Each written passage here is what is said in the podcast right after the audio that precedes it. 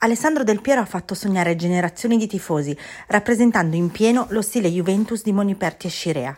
Seconda punta di classe dal dribbling avvolgente e dal tiro preciso, Alex ha scritto una storia ventennale nel calcio italiano ed europeo, vincendo tutto ciò che poteva vincere e togliendosi la soddisfazione di diventare campione del mondo in Germania nel 2006.